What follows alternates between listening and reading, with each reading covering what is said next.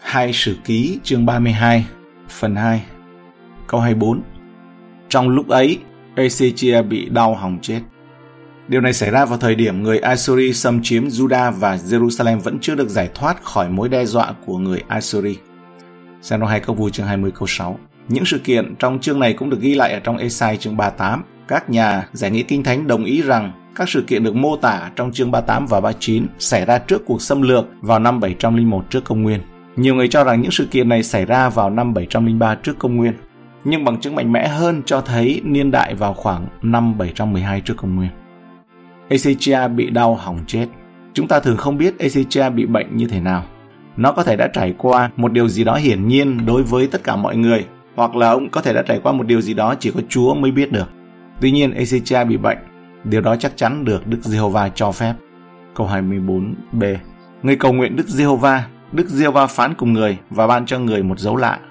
Dấu hiệu này đó là đồng hồ mặt trời đang lùi dần cũng được chép lại ở trong hai câu vui chương 20 câu 8 đến câu 11. Và Ezechia đã hỏi Esai rằng bởi dấu nào tôi phải nhìn rằng Đức Diêu Va sẽ chữa lành cho tôi và đến ngày thứ ba tôi sẽ được đi lên đền của Ngài. Esai đáp, này là dấu Đức Diêu Va ban cho ngươi, đang làm chứng cho ngươi biết Ngài sẽ làm thành điều Ngài đã phán ra. Ngươi muốn bóng tới trước 10 độ hay lui lại 10 độ chăng? Ezechia đáp, bóng tới trước 10 độ thì chẳng khó gì. Không, thà nó lui lại sau 10 độ thì hơn. Thầy tiên tri Esai cầu khẩn Đức Giê-hô-va, Ngài bèn đem bóng đã dọi trên trắc ảnh Acha lui lại 10 độ, là 10 độ đã xuống rồi. Câu 25 Nhưng Ezechia chẳng báo đáp lại ơn Chúa mà người đã lãnh, vì lòng người tự cao bèn có cơn thành nộ của Chúa nổi lên cùng người, cùng Juda và Jerusalem. Đáng buồn thay, Ezechia đã không nhận được phép lạ này với lòng biết ơn mà lẽ ra ông phải có. Câu 26 Song Ezechia hạ sự tự cao trong lòng mình xuống, Người và dân cư Jerusalem cũng vậy, nên trong đời Ezechia cơn thành nộ của Đức giê va không giáng trên chúng. Tất cả những điều đó có lẽ đã khơi dậy trong ông một quan điểm lớn về bản thân. Như thể những điều này được thực hiện nếu không phải bằng sức mạnh của ông, thì ít nhất cũng vì lòng đạo đức và nhân đức của ông. Và thay vì bước đi cách khiêm nhường với Đức Chúa Trời và dâng toàn bộ vinh quang cho Ngài, ông ta lại tự tôn vinh mình và khoe khoang sự giàu có, và kho báu quý giá của mình với các đại sứ Babylon. Câu 27 đến 29 Ezechia được rất giàu, rất sang. Người cắt những kho để trữ bạc, vàng, đá quý, thuốc thơm, khiên và các thứ khí giới tốt đẹp. Những lẫm đặng chứa ngũ cốc, rượu và dầu. Những chuồng để nhốt các thứ thú vật, bầy chiên và bầy bò. Người cũng xây những thành có bầy chiên và bò. Vì Đức Chúa Trời ban cho người rất nhiều của cải Ezechia thường hào phóng sử dụng những của cải lớn lao này vào mục đích tốt, như trong chương 31 câu 3. Nhưng đôi khi ông cũng quản lý tài sản của mình và của vương quốc một cách dại dột trong hai câu vui chương 20 câu 12 đến 21 nói về việc các sứ giả ở Babylon được Ezechia cho xem hết các nơi chứa các vật quý bạc, vàng, thuốc thơm, dầu quý lại cho xem trại cơ khí và mọi vật trong kho tàng mình chẳng có chi trong đền hoặc trong nước mà Ezechia không cho chúng xem thấy. Câu 30 Ấy là Ezechia này lấp nguồn trên của nước Kihon và dẫn nó chảy ngầm dưới đất qua phía tây của thành David. Trong mọi việc Ezechia được hanh thông. Đường hầm này là một kỳ công kỹ thuật đáng kinh ngạc. Ông đã xây dựng một hệ thống dẫn nước để đảm bảo nước ngọt bên trong các bức tường thành ngay cả khi bị bao vây. Nó dài hơn 595 mét xuyên qua lớp đá cứng, bắt đầu ở mỗi đầu và gặp nhau ở giữa. Ngày nay người ta vẫn có thể nhìn thấy nó và nó đổ vào hồ Siloe. Đường hầm này được tìm thấy vào 1880, đã được đào dài 643 mét để bao phủ khoảng cách trực tiếp là 332 mét nhằm giúp quân phòng thủ lấy nước trong các bức tường bảo vệ ngay cả khi bị bao vây. Có một dòng chữ bằng chữ khắc vào đá vào đầu thế kỷ thứ 8 trước công nguyên kể chi tiết về công việc. Khi đường hầm được đào xuyên qua, trong khi những người khai thác đá đang vung rìu, mỗi người đàn ông hướng về phía người kia và trong khi vẫn còn khoảng 3 cubit, tức là khoảng 1 mét tư nữa, cần phải đào xuyên qua. Nghe thấy có giọng của một người đàn ông đang gọi đồng đội của mình vì có một kẽ hở. Và khi đường hầm cuối cùng đã được thông qua, những người thợ đục đá hướng đối diện nhau, đối mặt với nhau. Sau đó, nước chảy từ suối đến hồ dài là 549 mét và chiều cao của tảng đá tính từ đầu của những người thợ đục đá dài 46 mét. Câu 31 đến 32 Song khi sứ giả mà vua Babylon sai đến người đặng hỏi thăm dấu lạ đã xảy ra trong xứ, thì Đức Diêu Va tạm lìa bỏ người đang thử người để cho biết mọi điều ở trong lòng người. Các công việc khác của Ezechia và những việc thiện của người đều chép trong sách các dị tượng của Esai, đứng tiên tri, con trai của Amos và trong sách các vua Juda và Israel. Chương bất hạnh này trong cuộc đời của Ezechia được ghi lại trong hai các vua chương 20 câu 12 đến 21. Ông rất hãnh diện trước chuyến thăm của các đại sứ từ cường quốc thế giới đang phát triển này và cho thấy sự giàu có của vương quốc. Sự giàu có mà sau này quân thù đã chiếm được bằng những cuộc vây hãm và chiến tranh. Đó không phải là sự kiêu ngạo về mặt tinh thần như ông cố Osia của ông, nhưng sự kiêu ngạo của đời chính những vật quý giá, áo giáp, châu báu, nhà cửa, quyền thống trị của ông mà ông đã cho các đại sứ từ Babylon xem. Trong trường hợp này, Ezechia đã phải đối mặt và đã thất bại. Một sự cám dỗ thông thường đối với nhiều người, đặc biệt là những người trong chức vụ, bị cám dỗ khi thành công. Nhiều người mạnh mẽ chống lại sự cám dỗ trong lúc mà đang xuống dốc, thất bại và yếu đuối, nhưng lại thất bại trước sự cám dỗ ở trong sự thành công và quyền lực. Câu 33 Ezechia ăn giấc cùng tổ phụ mình, người ta chôn người trong lăng tẩm cao của con cháu David. Cả Juda và Jerusalem đều tôn kính người, lúc người thác Manasseh con trai người cai trị thế cho người.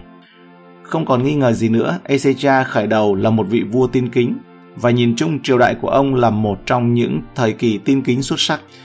Tuy nhiên, phần đầu của ông tốt hơn nhiều so với phần cuối của ông. Ezechia đã không hoàn thành tốt, Đức Chúa Trời đã ban cho Ezechia món quà là sống thêm 15 năm nữa, trong hai các vua chương 20 câu 6. Nhưng những năm sống thêm đó không làm cho ông trở thành một người tốt hơn hay tin kính hơn. Thời gian hay tuổi tác không nhất thiết làm cho chúng ta tốt hơn. Hãy coi như thời gian chẳng làm được gì ngoài việc trôi qua. Bèo giạt mây trôi, trốn xa xôi. Đôi khi chúng ta nói thời gian sẽ trả lời, thời gian sẽ chữa lành, hoặc thời gian sẽ phát huy tiềm năng trong tôi. Nhưng thời gian sẽ không làm được điều gì như vậy. Thời gian sẽ chỉ đến và đi. Chỉ có cách chúng ta sử dụng thời gian như thế nào mới là quan trọng. Ezechia đã không tận dụng thời gian Đức Giê-hô-va ban cho ông. Ezechia được chôn trên ngọn đồi dốc nơi có lăng mộ của con cháu David. Điều này là do các hang động chôn cất thời kỳ đồ sắt của hoàng gia ở phía bắc thành phố đã đầy vào thời điểm này và sau đó không có vị vua Juda nào được chôn cất trong các hang động đục bằng đá ở đó nữa.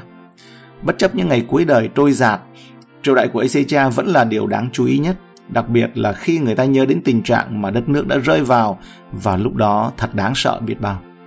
Satan đã tìm cách ngăn chặn cả sự tái sinh và cả sự tăng trưởng, cả sự trưởng thành. Do đó hắn cố gắng hết sức để bóp méo hoặc làm cho lời Chúa trở nên vô hiệu. Vì vậy, có lý do để cảnh giác, đừng để điều gì bị đánh cắp khỏi chúng ta. Thật là một mưu mẹo của Satan. Hơn nữa, kẻ thù rất giỏi trong nghệ thuật đòi hỏi thời gian của mọi người bằng đủ loại hoạt động. Nó chiếm hết thời gian để không còn thời gian xem xét lời Chúa nữa. Vì vậy chúng ta phải giữ gìn an toàn những tài sản quý giá được giao phó cho mình bằng cách khắc ghi vào trong lòng và cầu xin Chúa giữ chúng được an toàn cho chúng ta. Kẻ thù đang đến gần, nham hiểm và nhanh chóng. Hai sử ký chương 32 câu 30 Ấy là Ezecha này lấp nguồn trên của nước Gihon và dẫn nó chảy ngầm dưới đất qua phía tây của thành David trong mọi việc Ezecha được hành thông. Ezecha đã đặt nguồn cung cấp nước từ Jerusalem khi ông nhận được tin quân Assyria đã xâm chiếm vùng đất này. Điều này khiến kẻ thù không thể có lợi thế chiếm hữu để sử dụng nó. Tuy nhiên, ở Jerusalem nguồn nước được bảo đảm. Ezechia đã khôn ngoan làm điều này trước khi kẻ thù đến gần chứ không phải là khi chúng đã ở trong tầm mắt. Vậy nguồn trợ giúp của chúng ta là gì? Chúng ta đọc trong Thi Thiên 87 câu 7. Các suối tôi đều ở trong ngươi. Vâng, trong Chúa, giếng của chúng ta tuôn chảy dồi dào và kín đáo. Tuy nhiên, chúng ta đừng lười biếng rút ra từ nó. Chúng ta biết rằng ma quỷ có thể đập những cái giếng này và rồi chúng ta chẳng có gì trong đó và đánh mất phước lành. Hắn có hàng ngàn điều mà hắn cố gắng thu hút chúng ta để lôi kéo ánh mắt và trái tim của chúng ta khỏi Chúa và quên đi việc múc nước từ nơi nguồn nước giếng này. Mặt khác, nếu chúng ta thường xuyên tương giao mật thiết với Ngài, Satan sẽ không thể nào xâm nhập vào lòng chúng ta. Chúng ta thấy rằng thế giới đang rơi vào bóng tối ngày càng tối đen hơn. Đó là lý do tại sao chúng ta phải ở trong ánh sáng nhiều hơn nữa và để cho ánh sáng luôn chiếu sáng hơn chứ không bị che khuất. Chúng ta biết rằng các trào lưu chống cơ đốc giáo sẽ đưa đến kết quả là hoàn toàn bội giáo và do đó ánh sáng sẽ bị dập tắt. Biết trước điều này Chúa đã kêu gọi hội thánh Philadelphia ở trong Khải Huyền chương 3 câu 11. Hãy giữ lấy điều ngươi có, hầu cho không ai cất lấy mão triều thiên của ngươi.